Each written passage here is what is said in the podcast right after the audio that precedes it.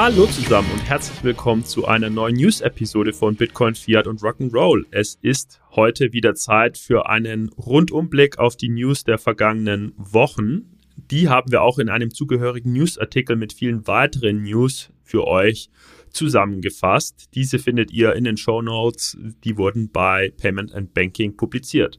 Heute im Fokus als Deep Dive haben wir mitgebracht einerseits den Status ausgewählter Blockchain-Projekte im deutschen Finanzsektor und andererseits eine Diskussion rund um den Kampf zwischen äh, Private und Public Chains im traditionellen Finanzsektor. Heute neben mir mit dabei sind noch der Alex und der Manu. Hi zusammen. Hallo zusammen. Morgen, hallo. Ja, der Alex, der war diese Woche schwer unterwegs und hat einen Live-Podcast aufgenommen. Alex, gerne ein paar Details dazu.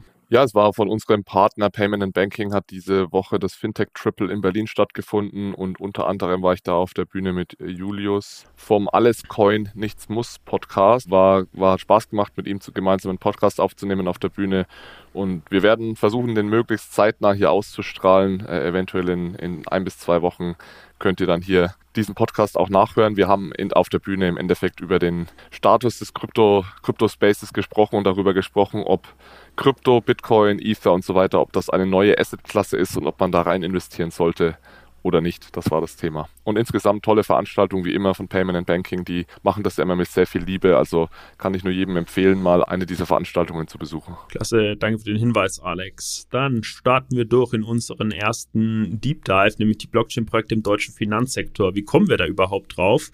Naja, wir sind über eine ganz interessante Liste in einem Finanzszene-Artikel gestoßen. Dieser Artikel läuft unter dem Titel von Koba bis LBBW. Was wurde aus den Blockchain-Projekten unserer Banken? Das ist eine ganz interessante Liste der Blockchain-Projekte der Banken im deutschen Finanzsektor. Ähm, die Liste zeigt, dass viele deutsche Banken seit 2017 Blockchain-Projekte und Anwendungen ausprobiert haben, aber in vielen Fällen leider sind die Ergebnisse unklar oder die Projekte scheinen zumindest eingestellt worden zu sein. Insgesamt zeigen gemäß der Liste die deutschen Banken zwar anfängliches Interesse und führen auch Experimente durch, aber die meisten Projekte scheinen dann nicht so richtig zu nachhaltigen Blockchain-Anwendungen im Vergleich zu anderen Märkten wie zum Beispiel in der Schweiz geführt zu haben. Einige andere Banken arbeiten aber weiterhin an ihren Projekten. Der Fortschritt scheint dann aber begrenzt zu sein. Und wir haben jetzt mal News diesen Monat mitgebracht äh, zu den Blockchain-Projekten im deutschen Finanzsektor, wo es dann auch wirklich vorangeht. Also wir haben jetzt quasi vier Erfolgsmeldungen mitgebracht. Die erste davon kommt von der Commerzbank, denn sie hat als erste deutsche Universalbank eine Kryptoverwahrlizenz von der BaFin erhalten. Beantragt hat die Commerzbank diese Lizenz schon äh, 2022. Die Deutsche Bank folgte dann jetzt im Juni 2023, das nur als Vergleichswert, wie relativ früh die Commerzbank eigentlich dran war. Ja, und damit ist die viertgrößte Bank Deutschlands jetzt berechtigt, seinen Kunden die Verwahrung und Verwaltung von Kryptowerten bzw. den zugrunde liegenden privaten kryptografischen Schlüsseln, also den Private Keys, anzubieten. Meilenstein, würde ich sagen. Ne? Also erste, erste große Bank. Ich meine, es gab ja schon Haug Aufhäuser als Bank, als äh, CRA-reguliertes äh, Institut, die sich ja aber eine Lizenz praktisch gekauft haben. Ähm, und jetzt hat es die erste Großbank ähm, geschafft. Ich glaube, was nur hervorzuheben ist, ich meine, ich glaube, die haben im Januar 22 schon beantragt. Das heißt, es hat echt lang gedauert. Also da kann man nur hoffen, dass es bei anderen Banken schneller geht. Ne? Genau, also die Haug Aufhäuser Lampe inzwischen hat echt einen smarten Move gemacht. Die haben halt Capilendo Custodian gekauft und damit sind sie einfach zu der Lizenz gekommen. Vielleicht noch zum Scope äh, des Angebots der Commerzbank. Äh, zum Start sollen ausschließlich Bitcoin und Ethereum unterstützt werden. Der Großteil der technologischen Infrastruktur wurde laut eigenen Aussagen selbst entwickelt. Wenn sich das bewahrheiten sollte, dann fände ich das mega spannend, ähm, weil das ist nicht ohne so eine technische Infrastruktur bereitzustellen. Und der typische Move im Markt ist ja eigentlich eher auf äh, Drittanbieter, auf White-Label-Anbieter äh, zurückzugreifen. Also ich, ich, mich zumindest würde sehr interessieren, wie diese Tech-Infrastruktur dann eigentlich gebaut sein wird. Also ich kann mir schon vorstellen, dass die da auch mit einem Partner gehen. Ich weiß jetzt auch nicht, mit welchem Partner das, da haben sie sich, glaube ich, sehr bedeckt gehalten. Aber was die sicherlich gemacht haben und kann ich mir vorstellen, dass sie das auch meinen, ist, dass die Integration in die Bank ähm, selbst entwickelt wurde, was natürlich der Hauptteil oder die Hauptarbeit von so einer Custody-Integration ist. Ne? Also es gibt ja Vendoren, die da äh, die Software und dann möglicherweise auch die Komponenten zur Hardware bereitstellen, aber das Ganze dann wirklich in die Banksysteme zu integrieren, das ist ja der, die eigentliche Schwierigkeit. Ähm, und da scheinen sie wohl äh, wirklich selber viel gemacht zu haben. Ich weiß nicht, ob sie einfach nur darauf hinaus wollen, dass keine Beratung dabei war, äh, die das für die gemacht hat. Aber ja, ich denke mal schon, dass äh, wenn da vielleicht nochmal was in die Presse kommt, äh, wenn sie dann starten, äh, dass dann auch hervorgeht, mit wem sie das gemacht haben, also mit welchen Mentoren. Viele gehen ja mit Metaco beispielsweise, aber da gibt es ja noch ein paar andere im Markt. Gut, ähm, wir können uns noch einen Überblick verschaffen, wie es denn jetzt überhaupt so steht um die, die Vergabe der Krypto-Verwahrlizenz. Wie gesagt, hat jetzt die Commerzbank als erste CRR reguliertes Kreditinstitut diese Lizenz erhalten. Davor haben das Ganze nur acht weitere Unternehmen geschafft. Das sind dann auch keine voll lizenzierten Banken und Universalbanken. Ähm, genau, also damit haben wir jetzt die, die, die neunte Krypto-Verwahrlizenz in Deutschland äh, vergeben.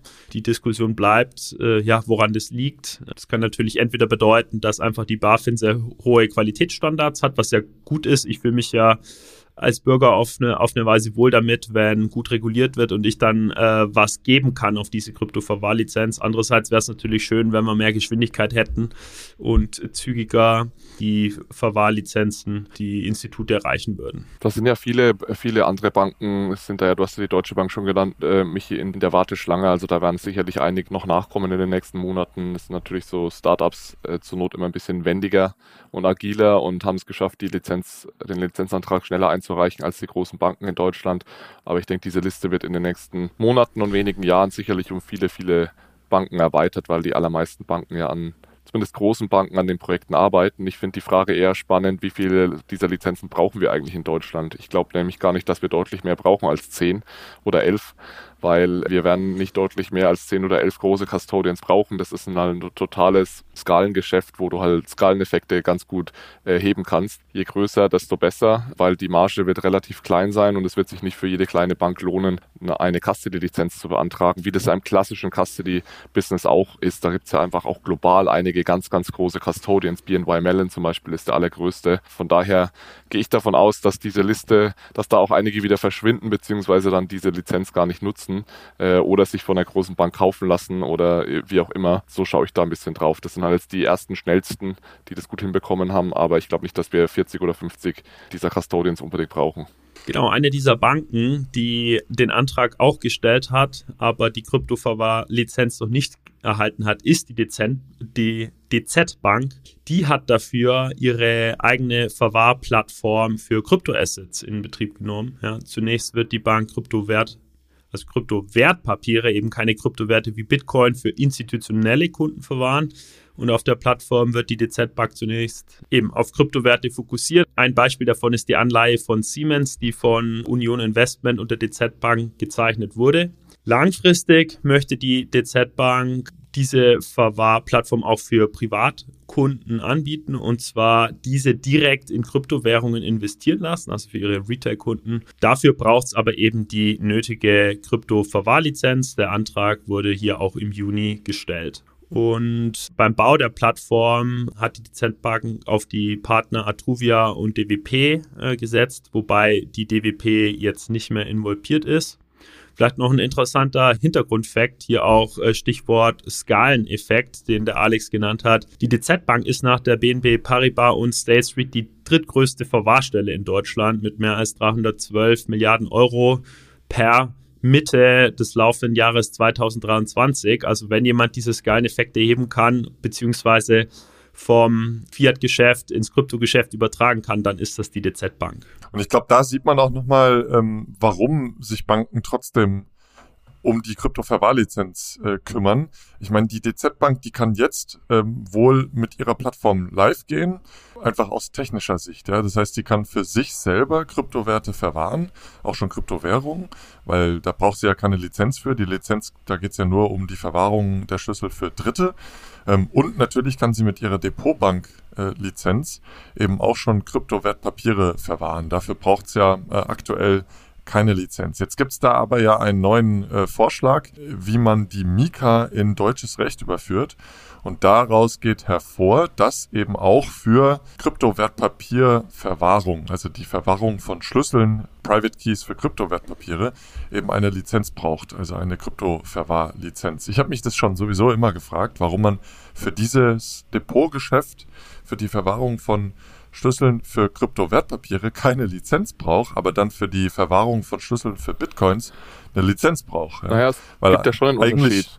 Aber eigentlich geht es ja darum, Krypto Schlüssel zu verwahren und zwar sicher ja, aber, zu verwahren. Ne? Ja, aber was ist denn, was ist denn, wenn du den Schlüssel eines Kryptowertpapiers verlierst, dann emittierst du das einfach nochmal. Das ist ein bisschen ärgerlich und ja, es wird sicherlich Geld kosten, das wird für dich nervig sein, aber dein Kunde wird nicht dieses Wertpapier verlieren, weil es gibt einen Emittenten, es gibt einen Smart Contract und dann wird der eben nochmal ausgegeben und der alte Smart Contract wird zerstört. Also ich sage jetzt nicht, dass das irgendwie äh, schön wäre, wenn das passieren würde, aber ja. wenn du einen Private Key zu einem Bitcoin verlierst, ist der Bitcoin eben weg und den holst du nicht mehr her. Von daher, es gibt einen Unterschied. Ich würde natürlich, kann, kann das nachvollziehen, wenn Sie sagen, uns reicht diese Depot-Lizenz nicht aus. Ihr müsst aufgrund der Technik, mit der ihr da hantiert, jetzt auch noch die Kryptoverwahrlizenz halten.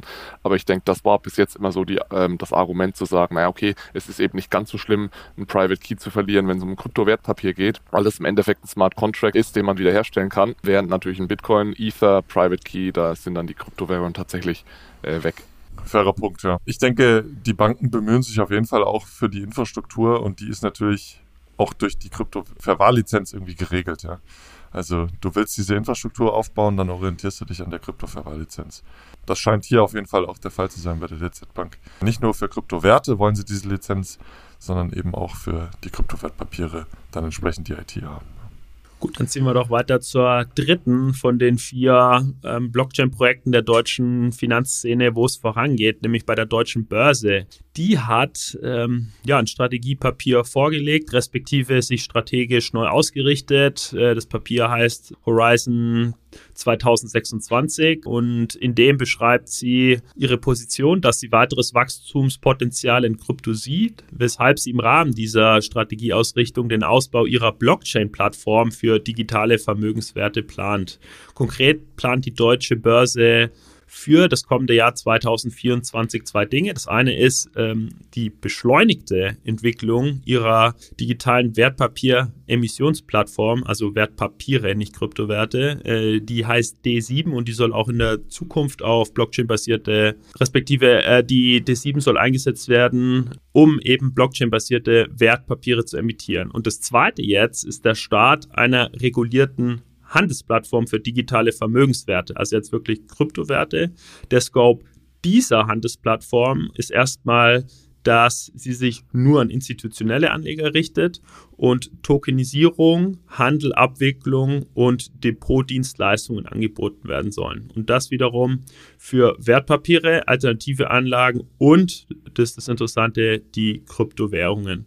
Ja, in dem Strategiebericht werden auch Stablecoins und CBDCs erwähnt, aber ich habe da jetzt keine konkrete Position oder keinen konkreten Plan gelesen, inwieweit die beiden, also Stablecoins und CBDCs, auf der Plattform behandelt werden können. Ja, das ist nicht der erste Schritt der deutschen Börse in den Krypto-Space, denn sie ist bereits zum Beispiel Mehrheitsgesellschafter der Kryptobörse Crypto Finance mit der erwähnten D7-Emissionsplattform für tokenisierte Wertpapiere, Fonds und alternative Vermögenswerte baut sie ja ähm, schon länger an einer Plattform. Und die deutsche Börse hat in der Vergangenheit auch schon den Voranbieter Funds DLT übernommen. Damit ist jetzt der Schritt äh, hin zu Kryptowerten nur ein weiterer Schritt von bereits vielen gegangenen. Man muss auch betonen, dass es nicht die erste Börse ist, die sich mit dem Handel von digitalen Vermögenswerten beschäftigt.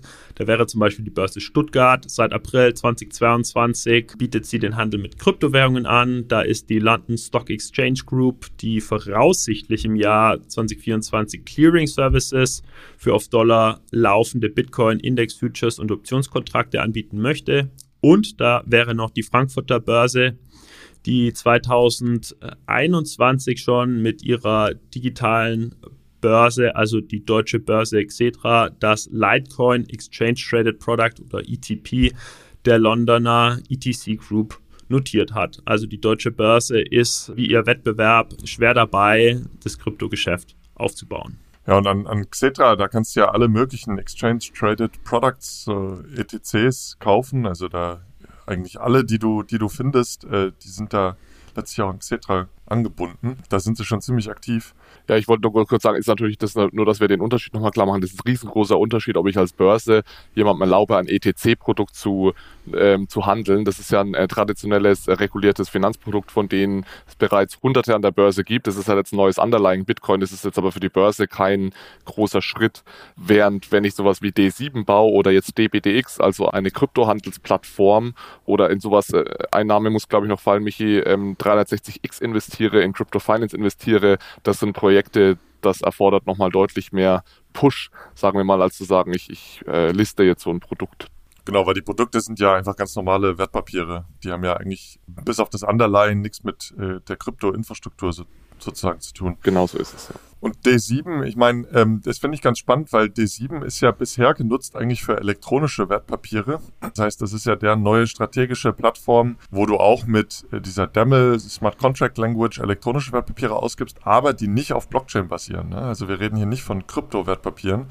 Und ich glaube, das äh, wurde jetzt auch noch äh, announced, dass man hier äh, das Ganze erweitern will, auch um Krypto-Wertpapiere ähm, ausgeben zu können. Ich denke mal, die sind auch in der Pipeline, eine Krypto-Registerführer-Lizenz sich zu holen. Da gibt es ja bisher noch keine, das weiß ich jetzt aber auch gar nicht genau. Ähm, aber das muss man, glaube ich, nochmal trennen. Also D7 ist erstmal nur elektronische Wertpapiere, die keine äh, physische Urkunde mehr haben und Krypto-Wertpapiere sollen dann, glaube ich, auch noch dazu kommen.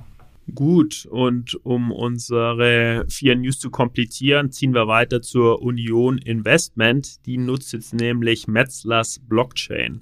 Das äh, Bankhaus Metzler hat für seine private Blockchain einen ersten und zudem prominenten externen Partner gewonnen, nämlich einfach mal die Union Investment, die Fondsgesellschaft der Volks- und Raiffeisenbanken. Die Union Investment hat nämlich Anteile eines Fonds erworben, nämlich des Metzler Global Growth Sustainability Fonds. Der Punkt ist jetzt aber, dass sie keine normalen Anteile erworben hat, sondern solche, die von Metzler kürzlich in Form digitaler Token begeben worden waren. Die Union Investment hat danach Erwerb dieser Anteile in Form digitaler Token, diese Anteile in den eigenen Multi-Asset-Fonds Private Fonds Flexible Pro integriert und das ist die erste externe Transaktion von digitalen Fondsanteilen in Deutschland. Ja, auch da ähm, finde ich wieder die Architektur und den Scope interessant. Mit Architektur meine ich jetzt, wie einfach die unterschiedlichen Layer der Lösung gebaut wurden und, und wer die Layer besetzt. Äh, als Verwahrstelle dient hier die DZ Bank. Die Fondsplattform ist Atrax oder AtraX und die Infrastruktur ist die Polygon Blockchain des Fintechs von Chain, die von Ethereum abgeleitet ist, was ja derzeit von den meisten Akteuren im Wertpapiergeschäft genutzt wird. Dann ist noch das äh, Fintech Cashlink beteiligt, an dem sich vor kurzem auch die Landesbank Hessen-Thüringen oder die Helabar beteiligt hat. Die fungiert nämlich als Krypto-Wertpapier-Registerführer. Äh, der Twist hier wiederum ist, dass Cashlink eben über die nötige von der Finanzaufsicht BaFin verlangte Krypto-Verwahrlizenz verfügt. Die Krypto-Wertpapier-Registerführer-Lizenz, glaube ich, ne? Ja, genau. Danke für die Korrektur. Ja. und auch die Union Investment möchte es nicht dabei belassen. Sie sieht dies als weiteren Schritt zur Digitalisierung von Dienstleistungen und Produkten bei ihrem äh, Kryptogeschäft an. Jo, damit haben wir die vier Projekte aus der Liste aller äh, Blockchain-Projekte im deutschen Finanzsektor einmal durchdekliniert, bei denen es ja eben schöne Fortschritte gab. Ja, so viel zum Thema. Ich kann ähm, Intermediäre rausbekommen, wenn ich Dinge tokenisiere. Ich habe hier weiterhin eine Verwahrstelle, eine Fondsplattform, einen Infrastrukturanbieter, einen Kryptowertpapierregisterführer, Emittenten und so weiter und so fort. Also äh, man sieht, dass die gerade so Fonds äh, Value Chains doch noch sehr komplex bleiben erstmal. Trotzdem möchte ich nochmal kurz erwähnen, dass das tatsächlich was recht Innovatives war, was Metzler hier gemacht hat, weil normalerweise ist es heute immer so, dass man Fonds eher so als Digital Twins ausgibt. Das heißt, ich gebe einen Fondsanteil klassisch traditionell aus und erstelle dann eine digitale Kopie auf der Blockchain. Und die haben es tatsächlich geschafft, einfach mal einen Fondsanteil direkt auf die Blockchain auszugeben. Und da waren sie die ersten. Und das ist auch rechtlich gar nicht so leicht. Und von daher ist es tatsächlich ja, was, was toll ist, dass die das hinbekommen haben. Auch wenn es jetzt vielleicht nicht direkt commercially äh, durch die Decke gehen wird und sie damit äh, besonders reich werden, war das trotzdem mal ähm, spannend, dass sie das hinbekommen haben, technisch und regulatorisch. Gut, wollen wir zum nächsten Teil gehen. Wir, und das knüpft tatsächlich an die Diskussion an, die wir gerade geführt haben zur Polygon-Blockchain, auf der äh, Metzler jetzt hier ähm, die Voranteile ausgegeben hat und die D7-Plattform, die ja auf Daml äh, läuft, wie Manu vorhin gesagt hat. Wir sehen nämlich im traditionellen Finanzbereich gerade so einen Kampf, der zwischen den Infrastrukturen stattfindet, nämlich zwischen den öffentlichen Blockchains und den privaten Blockchains. Also öffentliche Blockchains heißt dann natürlich vor allem Ethereum zum Beispiel, aber auch Solana, diese Smart Contract-fähigen Blockchains, die public permissionless sind, bei denen also jeder mitmachen kann, bei denen ich erstmal per Default niemand ausschließen kann. Und dann die privaten Blockchains, die also dann Corda oder Hyperledger und so weiter sind. Und wir haben uns mal angesehen, so die, die neueren Projekte, die in den letzten Monaten aufgepoppt sind, sind die eigentlich eher auf öffentlichen Public Blockchains und sind die auf Private Blockchains? Und ich gehe jetzt einfach mal mit der These rein und äh, schau mal, was Manu und, und Michi dazu sagen, dass mein Gefühl ist, dass die allermeisten Projekte, vor allem wenn Banken involviert sind, und das ist, glaube ich, der wichtige äh, Nebensatz, ist die Mehrzahl immer noch weiterhin auf privaten Blockchains. Es gibt zwar erste Versuche, auch Public Blockchains zu nutzen, aber mein Gefühl ist, dass gerade die großen Projekte, sei es jetzt der JP Morgan Coin, sei es jetzt so Dinge wie äh, Finality, die laufen eben doch auf äh, privaten Blockchains. Ja, ich würde das ergänzen und, und sagen, es geht, glaube ich, da um zwei unterschiedliche Assetklassen. Also was ich ähm, so beobachte, ist, dass Assets, so wie wir gerade auch von Metzler zum Beispiel gelesen haben oder gehört haben von Michi, ähm, dass Assets, also Wertpapiere, häufig auf Public Blockchains ausgegeben werden. Das ist ja dann per Definition dann auch irgendwie ein äh, sozusagen Permission Smart Contract. Du kannst ja nicht einfach dieses Asset dann übertragen, dieses Wertpapier übertragen, sondern dann gibt es auch immer noch irgendwie einen Registerführer oder jemand, der diesen Smart Contract kontrolliert. Und da ist es, glaube ich, der Appetit irgendwie größer und vielleicht auch möglich, diese Wertpapiere auf Public Blockchains auszugeben. Aber auf der Geldseite gibt es halt kaum äh, Projekte, äh, natürlich bis auf Stablecoins, die es ja schon existieren, äh, oder die schon existieren, wie USDC oder USDT, die auf Public Blockchains ausgegeben werden. Aber wenn wir jetzt davon sprechen, irgendwie zum Beispiel Wholesale CBDC, aber auch äh, Tokenized Deposits oder Deposit Tokens, also tokenisierte Einlagen von Banken, die werden eigentlich immer auf privaten Blockchains ausgegeben. Ja, und äh, die Stablecoins muss man auch dazu sagen, die kommen ja von Nichtbanken, also Circle und so weiter, die sind ja als Money Transmitter in den USA reguliert, jetzt nicht als, als Vollbank. Von daher, ja, finde ich einen spannenden Punkt. Und ich denke, da hast du natürlich recht, weil wenn ich, der Anwendungsfall von Geld ist natürlich, dass möglichst alle sofort Zugang und Zugriff zu diesem Geld haben. Genau. Und Banken fühlen sich nicht wohl damit, ähm, äh, Blacklisting-Approaches zu machen. Ich erkläre das mal ganz kurz. Also, welche Möglichkeit hat man da, wenn man was auf einer öffentlichen Blockchain ausgibt, hat man natürlich, wie Manu gerade gesagt hat, äh, kontrolliert man ja den Smart Contract und im Smart Contract kann man also alles definieren. Und was normalerweise gemacht wird, wenn man auf öffentliche Blockchains geht, ist, dass man sagt, naja, es ist zwar auf einer öffentlichen Blockchain, aber ich bestimme, wer diesen Token erhalten darf. Und es ist natürlich bei einem tokenisierten Wertpapier völlig okay, weil es ja heute meistens so ist, dass das nur unter großen Banken verkauft werden. Das heißt, ich habe dann fünf Kunden eventuell, die whiteliste ich einfach die kaufen dann diesen Wertpapier-Token und halten den dann ja meistens auch, meistens auch bis zu Maturity. Das heißt, es ist genau eine Transaktion an eine gewitelistete Partei und das war es im Endeffekt. Auch das, Manu, wird, glaube ich, dann wichtiger, wenn man das mal auf so einem, äh, auf einem äh, Zweitmarkt handeln soll. Ja, wenn diese ganzen Assets mal ein bisschen ähm, fungibler werden sollen, dann glaube ich, haben wir dasselbe Problem auch, das wir heute ja. aber schon auf der Geldseite haben. Weil die ja. Geldseite, da ist, die lebt natürlich davon, dass ich einfach jedem natürlich dieses Geld schicken kann. Und wenn ich erst Leute whitelisten muss, bevor ich sie bezahlen kann, ist es natürlich unglaublich nervig für den Nutzer, ähm, weswegen also so ein Whitelisting-Approach schwierig ist. Das heißt, dann macht man eher Blacklisting Approaches. Das heißt, ich darf erstmal an jeden dieses, diesen Token schicken. Und wenn sich im Nachhinein herausstellt, dass dieser jemand eben illegale Dinge damit tut, dann sperrt man dessen Adresse. Aber erstmal ist halt alles offen. Und da bekomme ich halt dann, wenn ich auf Public Blockchains bin, als Bank eventuell in Schwierigkeiten. Weil das heißt erstmal, dass jeder mein Geld empfangen darf. Und da haben Banken natürlich, da kommen sie in, dann in den Clinch mit Regulierung und deswegen sagen sie, ich gehe lieber auf eine private Blockchain, weil das sind eben nur die, die ich auch zulasse auf diese Blockchain und schaffe eben so somit eigentlich ein Whitelisting. Dass ich sage, es darf zwar jeder den Token bekommen, aber nur eben den, den ich vorher in mein Netzwerk gelassen habe. Und das sind halt auf privaten Bank-Blockchains, wenn man jetzt zum Beispiel mal an Onyx von JP Morgan denkt, sowieso nur die Kunden von äh, JP Morgan. Ne? Also da geht ja jetzt erst so das Research los, auch im Sinne dieses Project äh, Guardians von der Monetary Authority of Singapore, dass man hier auch den Nutzerkreis erweitert. Das ist ja dann so das Thema zwischen Tokenized Deposits und Deposit Token. Das haben wir im Podcast, glaube ich, auch schon ein paar Mal angesprochen. Äh, Deposit Token im Sinne von in, Richtung eines Bearer Instrument geht, dass es dann vielleicht auch nicht JP Morgan Kunden diesen Token halten können. Und da ist dann natürlich die Frage, auf welcher Infrastruktur gibt man das Ganze denn aus? Macht man es dann weiterhin auf einer geschlossenen Infrastruktur, die von JP Morgan nur bereitgestellt wird?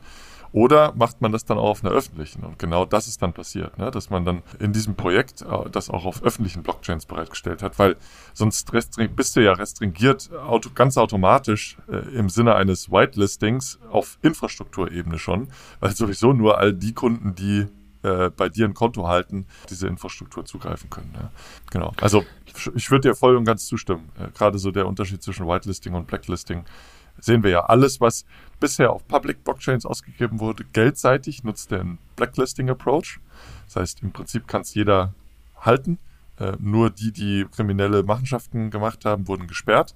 Ähm, aber auf äh, Private Blockchains hast du praktisch per Definition Whitelisting Approach und wirst auch in Zukunft, denke ich, eher ähm, auf Public Blockchains, wenn wir mal Geld sehen werden, von Banken ausgegeben auf Public Blockchains, diesen Whitelisting Approach sehen. Die Frage ist, wo die Reise hingeht. Ich denke, JP Morgan hat ja auch immer mal wieder angedeutet, ich denke mittlerweile ist es auch offiziell, dass sie langfristig ja schon in Richtung Public Chains gehen wollen.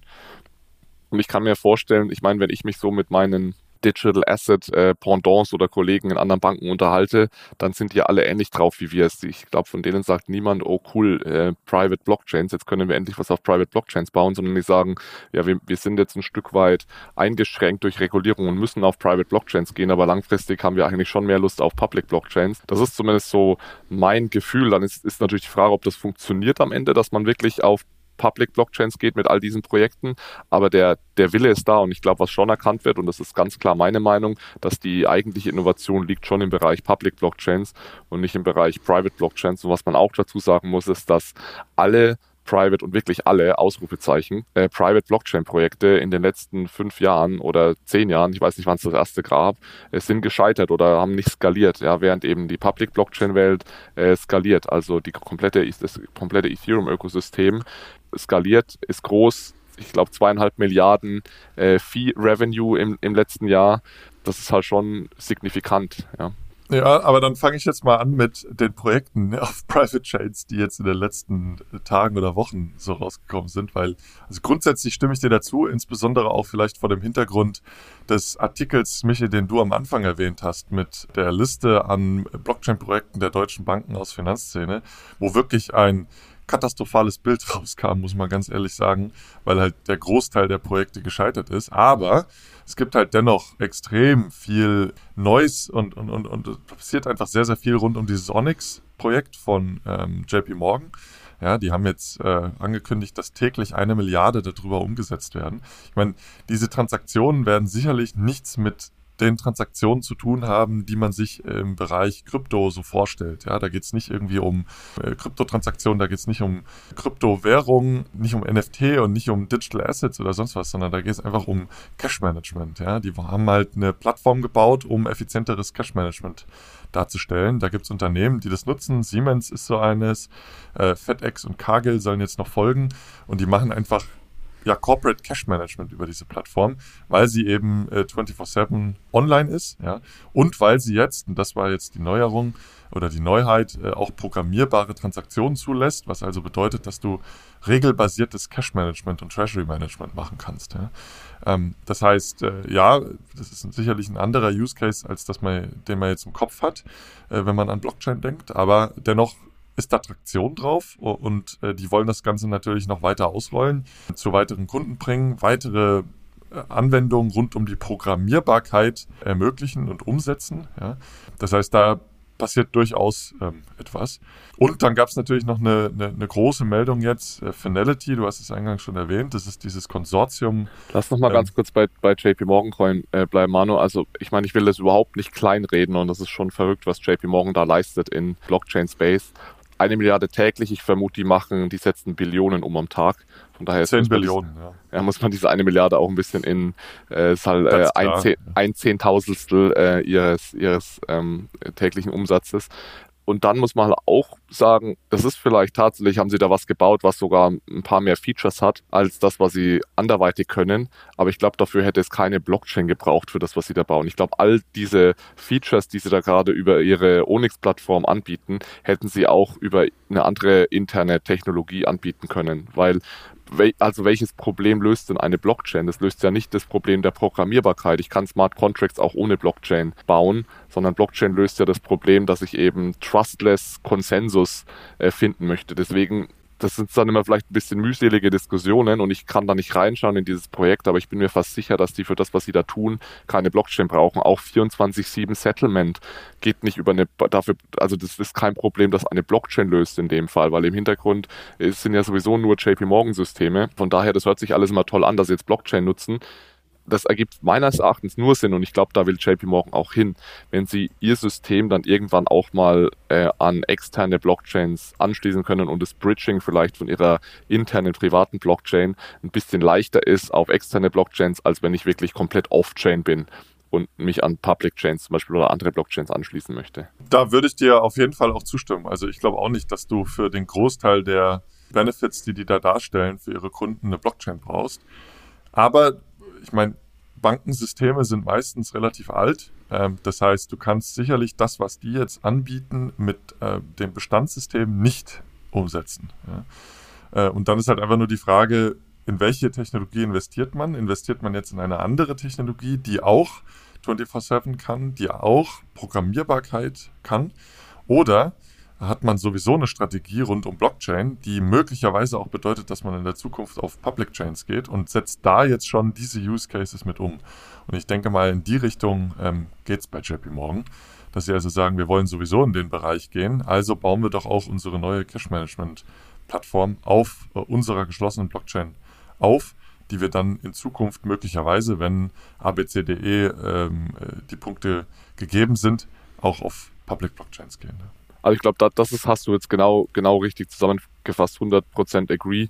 Dann, wir sollten einfach nur aufpassen, nicht zu sagen, die lösen gerade alle möglichen Probleme mit Blockchain, was sie so nie hinbekommen hätten, sondern es ist einfach eine langfristige Strategie und gehen halt gleich direkt auf diese neue Technologie. Was mir noch aufgefallen ist, ich weiß nicht, ob ihr das bei der, dem Gegenüberhalten von uh, Public und Private so berücksichtigt habt, aber es gibt ja auch eine dritte Option, die, die Permission Blockchain, äh, die die Eigenschaften von äh, Public und Private Blockchains kombiniert, indem sie es immer zwar jedem erlaubt, dem Netzwerk beizutreten, aber jeder, der teilnimmt, nur mit spezifischen Berechtigungen und Zugriffsrechten. Habt, habt ihr ein Gefühl dafür gewonnen, warum keine der Projekte auf Permission Blockchains setzt? Oder haben wir äh, da einfach nicht äh, exakt drauf geschaut, äh, ob auch Permission dabei sind?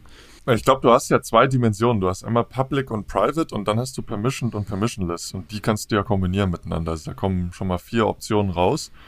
Und die Public Blockchains sind eigentlich immer permissionless Blockchains, wo also jeder praktisch auch validieren kann oder meinen kann. Es gibt auch ein paar Public Permissioned Chains. So Hedera Hashgraph ist, glaube ich, so ein gutes Beispiel. Ähm, aber die haben sich ja bisher nicht wirklich durchgesetzt. Ähm, wenn du im Private-Bereich bist, dann bist du eigentlich immer auch in dem Private-Permissioned-Bereich, ähm, weil da gibt es ja sowieso bekannte Akteure und dann kannst du auch jemanden benennen, der den Konsens praktisch darstellt. Also eine Private Permissionless Blockchain, das äh, habe ich jetzt auch noch nicht gehört. Von daher ist es eigentlich immer ein Public Permissionless versus Private Permissioned. Ähm, und somit würde ich da gar nicht so unterscheiden. Ähm, und das, was man sieht, ist halt eben genau das. Also Public Permissionless, wo halt viel Research äh, entsteht. Also da gibt es ja auch noch ein paar News, dass gerade die, die Monetary Authority of Singapore, die Zentralbank aus Singapur, hier wirklich weiter vorangeht. Nächste Phase im Project Guardian ähm, wo einige News rauskamen, dass äh, gerade jetzt hier JP Morgan wieder sehr viel macht. Die wollen auch Fonds ausgeben.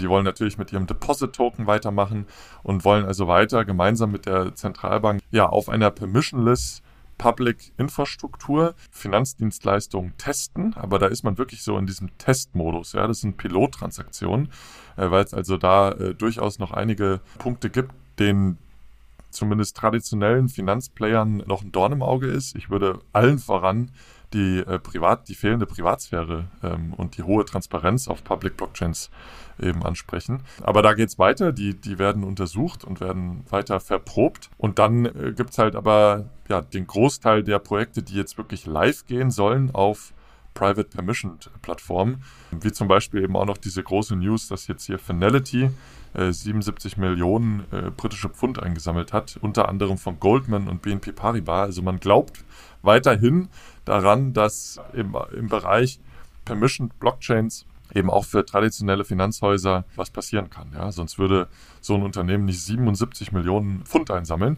Und das sind wirklich riesige Namen dabei. DTCC, das ist das Clearinghouse für jegliche ähm, Wertpapiertransaktionen in Amerika. Euroclear ist dabei, äh, der CCP in Europa und wie gesagt Goldman Sachs und BNP Paribas als Lead-Investoren. Also die Musik geht da schon noch irgendwie weiter, obwohl ich durchaus da auch mit einem kritischen Auge drauf blicke, wann wir da mal wirklich einen Durchbruch sehen werden äh, in Bezug auf traditionelle Finanzinstrumente äh, und Finanzmarkttransaktionen auf Private Blockchains. Ja, ist auf jeden Fall ein, ein offenes Rennen, weil ich gebe dir natürlich schon recht, dass jetzt auch nicht so ist, dass klassische Finanzinstitute irgendwie die, die Projekte, die auf Public Blockchains äh, passiert sind, dass die alle unglaublich skalieren. Also du hast jetzt die schon die Monetary Authority of Singapore genannt, die da so ein Leuchtturm ist, die wirklich relativ viel auf, auf Public Blockchains äh, machen.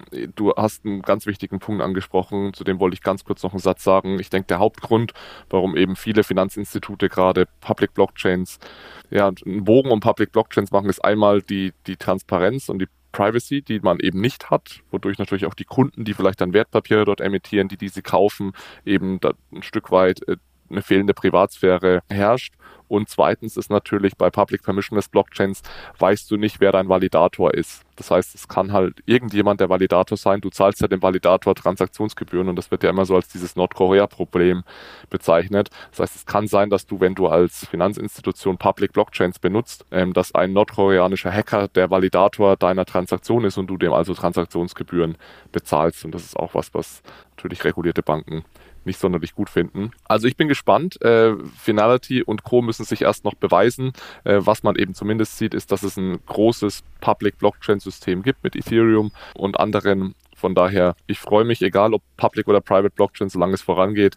Langfristig bleibe ich dabei, dass ich eher ein Fan bin von, von Public Blockchains. Vielleicht ein Punkt nur noch ähm, auch zu den Experimenten, die jetzt weiter fortgeführt werden auf Public Blockchains, insbesondere durch die MAS, also die singapuranische Zentralbank. Michi, du hast es ja vorhin angesprochen mit Permissioned äh, und Permissionless. Ja, das Ganze läuft dann auf einer Public Permissionless Infrastruktur, aber dennoch sind sie dann eher in einem Whitelisting Approach. Ja, also Alex nochmal auf dem anzuknüpfen, was du vorhin gesagt hast, Whitelisting versus Blacklisting Approach. Es wird äh, insbesondere bei äh, Wertpapiertransaktionen bist du da sowieso in so einem Whitelisting Approach, weil ja nicht jeder einfach das Wertpapier halten darf und kann.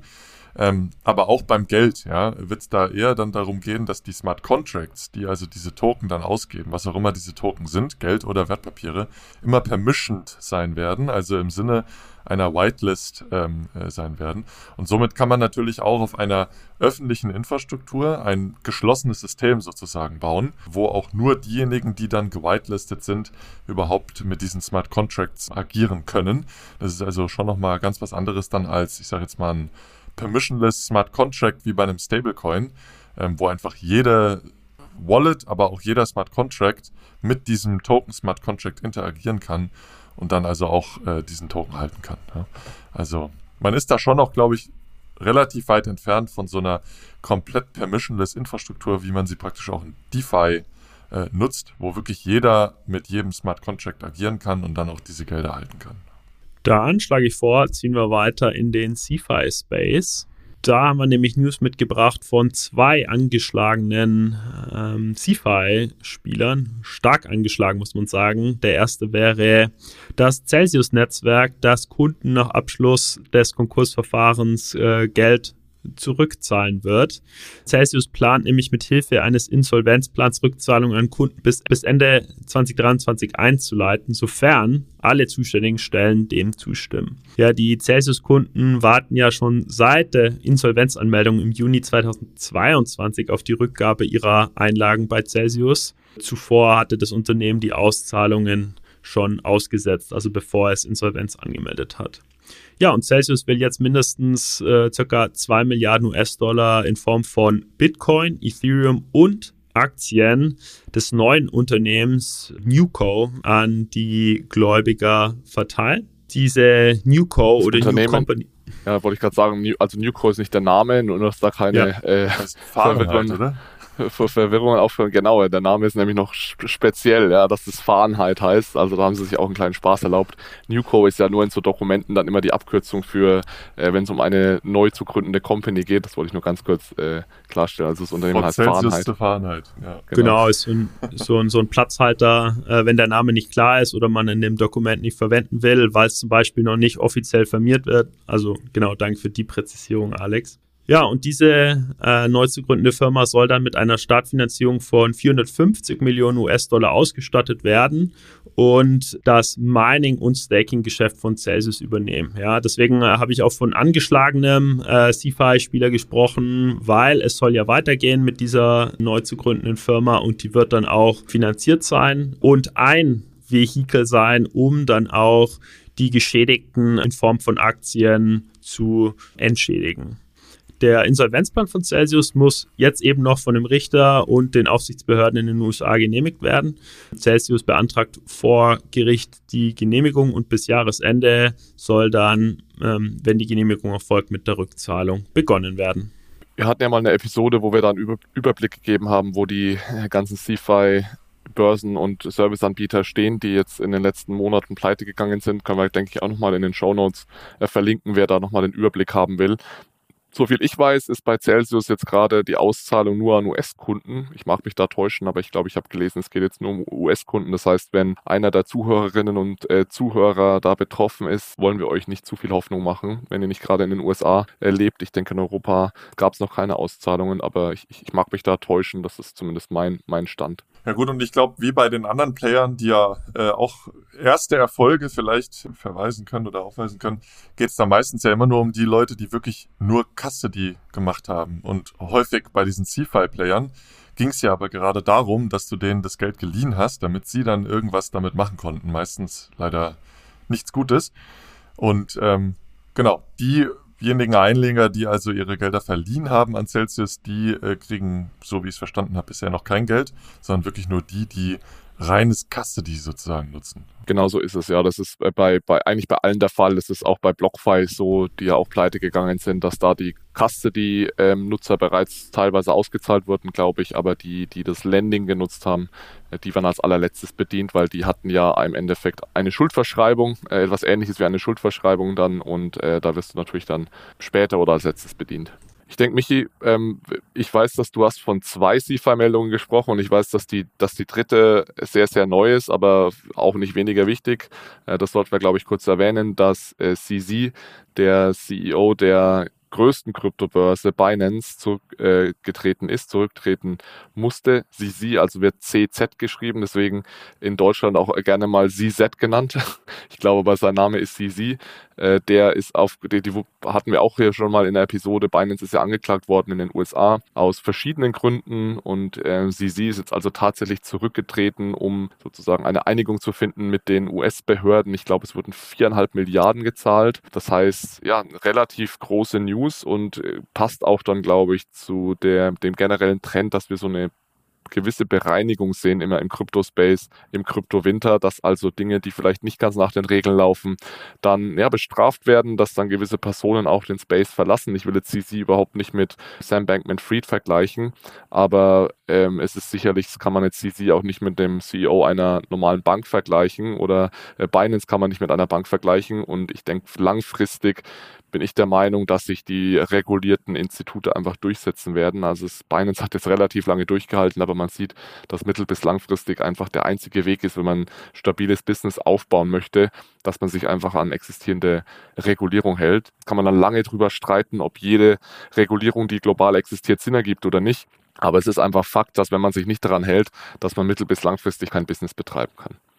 Und da kamen schon ganz interessante Sachen raus, ne? Also ähm, Transaktionen zwischen US-Dollar und äh, also in US-Dollar zwischen US-Bürgern und Iran sollen abgewickelt worden sein. Offshore-Gesellschaften sollen gegründet worden sein, um gewisse, wie soll man sagen, Sanktionen zu umgehen. VIP-Nutzer, äh, die einfach handeln konnten, ohne ähm, äh, gestoppt zu werden. Irgendwie russische äh, Investoren, aber auch die äh, Handelsplattform äh, Hydra, diese Darknet-Handelsplattform ähm, Hydra soll da auch äh, mit kooperiert haben. Also das sind schon starke Anschuldigungen. Auch ähm, Hamas-Finanzierung äh, und Al-Qaida-Finanzierung sollen abgewickelt worden sein. Und Sisi hat da also viel zugegeben. Es war schon ganz überraschend und beeindruckend. Ich glaube, auch der Kryptosektor war recht überrascht, dass das jetzt so rauskam und dass er da auch wirklich sich schuldig äh, gesprochen hat. Es drohen ihm auch 18 Monate Haft. Das Urteil ist noch nicht gefallen. Dennoch ist es, glaube ich, so, dass der Markt von einer Win-Win-Situation ausgeht, weil Binance darf in Amerika weiter agieren, halt nicht mehr mit CZ als CEO. Ähm, CZ darf sogar seine Anteile behalten und somit kann also Binance praktisch einen Neustart hinlegen, ähm, ohne jetzt komplett zerschlagen zu werden, halt mit einem neuen CEO und sicherlich auch mit einem komplett neuen Kontrollframework. Äh, Aber mit der Börse darf es weitergehen sozusagen ähm, und die kann also jetzt ein neues Kapitel aufmachen ohne den ähm, CEO, der die Börse natürlich geprägt hat in den letzten Jahren. Ja, gerade im Kontrast zu SBF äh, und FTX wirkt dieser Abgang doch also deutlich äh, geschmeidiger, stilvoller, wenn man so möchte. Und ähm, er vermeidet halt auch eines, was ja vielen anderen CFI-Playern zur Verhängnis geworden ist, nämlich äh, eine Art Bankrun oder Plattform-Run. Ja, also dadurch, dass es jetzt relativ sauber über die Bühne geht, ist es total im, im äh, Unternehmenssinne, ja, also dass das Geschäft fortgeführt werden kann. Ja, wo, wobei man ja auch sagen muss, also er hat ja, äh, SBF hat dann auch einfach Geld hinterzogen und ge gestohlen und, und äh, sie, hat es nicht gemacht, also nach, nach heutigem Stand. Von daher ist es nicht nur der Abgang, der smoother ist, sondern es ist vor allem in erster Linie das, was er getan hat, ist einfach bei weitem nicht so schlimm wie das, was Sam Bankman-Fried Bankman getan hat. Und ich glaube, das ist auch nochmal wichtig, das hervorzuheben, dass man die beiden jetzt nicht irgendwie äh, nebeneinander stellen sollte. Ich meine, sie hat sicherlich Fehler gemacht dahingehend, dass er einfach das nicht so sauber aufgesetzt hat, wie es regulatorisch nötig gewesen wäre. Aber da ist nochmal ein großer Unterschied dahin, äh, Kundengelder zu, zu hinterziehen. Und ja, ich, Manu, ich gebe dir voll und ganz recht, dass es im Sinne des, des Crypto-Spaces sehr, sehr gut ist, dass er jetzt zurücktritt und da so einen Übergang ermöglicht, weil ich glaube, es wäre nicht auszumalen gewesen, was passiert wäre, wenn jetzt Binance auch noch hops gegangen wäre. Ähm, dann wären wir wahrscheinlich direkt im nächsten bitterkalten äh, Kryptowinter gelandet. Gut, dann kommen wir zum dritten CFI-Player, bei dem es Updates gibt, nämlich FTX. Äh, Sam Bankman-Fried wurde jetzt in sieben von 13 Anklagepunkten schuldig gesprochen von einem geschworenen Gericht. Ähm, von den eigentlichen 13 Anklagepunkten, die ihm ja vorgeworfen werden, wurden, standen jetzt sieben zur Verhandlung. Und äh, er wurde jetzt für alle diese sieben äh, juristisch für schuldig befunden. Das wäre Betrug an FTX-Kunden, Betrug an Kreditgebern äh, Alameda oder Kreditgebern von Alameda Research, Verschwörung zu Betrug an FTX-Kunden, Verschwörung zu Betrug an Kreditgebern von Alameda Research und dann wären da noch Geldwäsche, Anlagebetrug an FTX-Investoren und Anlagebetrug an FTX-Kunden. Ja. SBF droht nun eine mehrjährige Haftstrafe, über die dann aber erst im März 2024 entschieden wird. In Summe, theoretisch, wären das 100 oder bis zu 110 Jahren Haft. So viel wird es aber nicht werden ähm, aus Verfahrens- äh, oder aus juristischen Gründen in den USA. Aber insbesondere äh, ist SBF nicht vorbestraft und ähm, er hat sich freiwillig ausliefern lassen in die USA. Ja, für die Strafbemessung ist ein Richter ab jetzt zuständig und nicht mehr wie im Prozess und bei der Urteilsfindung äh, die Geschworenen. Interessant ist noch, dass die Geschworenen nur gut vier Stunden für ihre Entscheidung gebraucht haben und da sogar noch ein Abendessen reingepasst hat. Also die Beweise und die Zeugenaussagen waren so klar, dass es einfach schnell ging. Und wenn ihr da mehr Hintergrund haben wollt, könnt ihr euch gerne auch nochmal die letzte News-Episode anhören, weil da hatten wir ja ein bisschen mehr drüber gesprochen und interessanterweise irgendwie ein, zwei Tage nachdem wir das aufgenommen haben, kam dann schon für mich überraschend schnell die Schuldsprechung sozusagen. Ähm, das hatten wir dann nicht mehr aufgenommen. Das heißt, das ist jetzt einfach nur noch der Nachtrag. Zwei Tage nachdem wir das aufgenommen hatten, kam dann auch schon der Schuldspruch. Habt ihr sicherlich ja auch alle mitbekommen und verfolgt. Also krasse Geschichte auf jeden Fall, was da passiert ist. Ja. Gut, dann, äh, das war der CFI-Blog. Dann würde ich noch kurz ein paar Meldungen im Bereich Stablecoins vorstellen, die ich ganz spannend fand. Und zwar vor allem, dass jetzt auch Großbritannien ein, äh, eine Regulierung von Stablecoins vorgeschlagen hat. Also die haben ein Konsultationspapier veröffentlicht, insbesondere die Bank of England, wie sie denn Stablecoins regulieren möchte. Nochmal zum Hintergrund, die Stablecoin-Regulierung ist ja bisher eigentlich nur vor allem in Europa recht stark fortgeschritten. Es gibt zwar auch ein paar andere Länder, wie zum Beispiel Singapur, die haben da auch schon ein paar Pläne, aber Europa sicherlich Vorreiter. In Amerika gibt es noch gar keine Regulierung, nur auf ähm, äh, ja, Staatenebene, aber nicht auf Federal-Ebene. Und jetzt äh, schlägt also hier die Bank of England auch etwas vor. Und zwar dass normale Stablecoins, die nicht systemisch sind, ähm, und ähm, ja, wer legt das vor äh, oder wer legt das fest, welche äh, Stablecoins systemisch und welche normal sind, das macht Treasury, also die, äh, das Finanzministerium. Aber dass normale Stablecoin eben von der FCA beauftragt werden, also die Financial Conduct Authority. Das ist letztlich auch der Regulator, der auch die Banken überwacht. Aber dass bei systematischen Stablecoins, also bei wichtigen großen Stablecoins eben auch die Bank of England letzten Endes äh, beaufsichtigt. Und äh, hier ist es so, dass durch ein neues Gesetz, durch das Financial Services Markets Act, seit 2023 eben die Bank of England auch für Zahlungssysteme in den neuen Bereichen der Digital Settlement Assets, also DSA kürzen die die ab, zuständig ist und hier also auch Übersicht erlangen kann. Ja, ähm, hier also die, die Bank of England äh, auch in der Überwachung. In Europa ist es ja so, dass die äh, EZB bei systemischen äh, Stablecoins meines Erachtens auch äh, Mitspracherecht hat, aber nicht direkt in der Überwachung eingebunden ist. Die Bank of England soll aber hier eine größere ähm, Rolle einnehmen. Hier geht es aber nur um Payment Stablecoins. Ja? Das heißt also diejenigen Stablecoins, die irgendwie im DeFi-Ökosystem äh, eingesetzt werden sollen, die fallen hier nicht darunter. Und hier soll auch die äh, Bank of England keine äh, Hoheit bekommen, das Ganze zu regulieren und zu überwachen. Ähm, und äh, die sollen dann von anderen Regulierungen ähm, er, erfasst werden. Die Bank of England, die hat sich viele Gedanken gemacht rund um äh, das Thema Singleness of Money und darüber haben wir auch schon hier in dem Podcast immer mal wieder gesprochen, dass du also die Fungibilität zwischen den unterschiedlichen Emittenten von privaten Geldern, wie zum Beispiel Stablecoins, aber auch tokenisierten Einlagen, die soll unbedingt garantiert sein. Ja, also es soll keine Wertunterschiede zwischen Geldern geben, die von unterschiedlichen Emittenten herausgegeben werden. Und das ist bei Stablecoins natürlich auch äh, ein großes Thema, denn die sind normalerweise nicht miteinander interoperabel. Man muss dann ein, ein Tether und ein Circle eben auf Sekundärmarktplätzen gegeneinander handeln, wo dann auch Wertunterschiede entstehen können. Und hier sagt also die äh, Bank of England, ja, bei systemischen Stablecoins will man das verhindern, dadurch, dass man diese systemischen Stablecoins durch Zentralbankgeld 100% decken äh, soll. Ja? Das heißt also, systemische Stablecoins brauchen als allererstes ein Konto bei der Bank of England und sollen dann eben ihre Stablecoins auch in Zentralbankgeld decken. Natürlich ja, gibt es jetzt zwei Formen, einmal physisches Bargeld und dann eben auch Zentralbankreserven, die also nur über das Real-Time Gross Settlement System, also das Zahlungssystem von der Bank of England, abgewickelt werden können. Und das ist dann der erste Schritt. Ja. Das heißt, diese Stablecoin-Emittenten brauchen erstmal ein Konto bei der Zentralbank und sollen dann diese Stablecoins zu 100% in Zentralbankreserven decken. Auf diese erhalten sie aber keine Zinsen. Ja. Und das ist, glaube ich, äh, nochmal ein ganz interessanter Punkt. Ähm, denn äh, dadurch ist natürlich total unklar, welche Ertragsmodelle für die Emittenten vorge vorgesehen sind. Äh, wenn äh, die, die Emittenten einfach durch die Zinsen, die sie durch die Underlying Assets bekommen, wie zum Beispiel äh, Staatsanleihen, äh, wie wir es heute bei Stablecoin sehen, äh, dann diese Ertragsquelle nicht haben. Das heißt, eigentlich muss es ja dann Transaktionsgebühren geben, damit die Emittenten überhaupt äh, einen Umsatz machen können.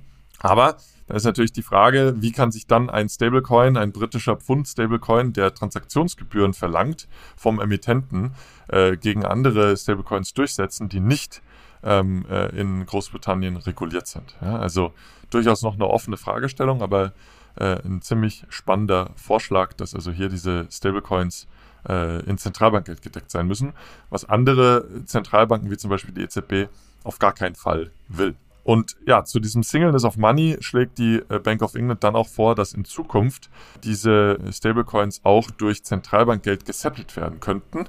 Ähnlich wie es also dieses Konzept vom Regulated Liability Network oder vom Unified Programmable Ledger von der Bank für internationalen Zahlungsausgleich auch vorsieht, dass also hier die Transaktionen zwischen den Emittenten in Zentralbankgeld letzten Endes gesettelt werden, wenn dann Transaktionen zwischen den unterschiedlichen Stablecoins, aber auch zwischen Bankengeld und Stablecoins abgewickelt werden sollen.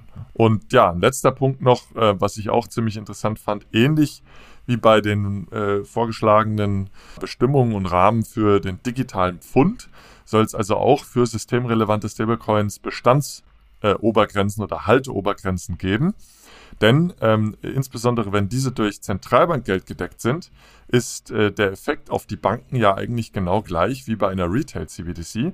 Das heißt also, das Disintermediationsrisiko äh, ist hoch, ähm, weil letzten Endes ja aus dem Bankensektor per se die Liquidität abgezogen wird ähm, und dann in Stablecoins gepackt wird. Das heißt also, auch hier sollen maximale Haltelimits eingefügt werden. Ähm, also ja, zusammenfassend kann man, glaube ich, sagen, noch einige Punkte offen. Ich weiß nicht, ob dieses Kon diese, äh, dieser Vorschlag sich wirklich dann so umsetzen lässt, denn es gibt da, denke ich, einige Punkte, die dann ähm, jetzt per se schon äh, zu einem Misserfolg führen könnten, zum Beispiel diese Holding Limits, aber eben auch dadurch, dass ähm, das Ertragsmodell für die Emittenten überhaupt nicht klar ist.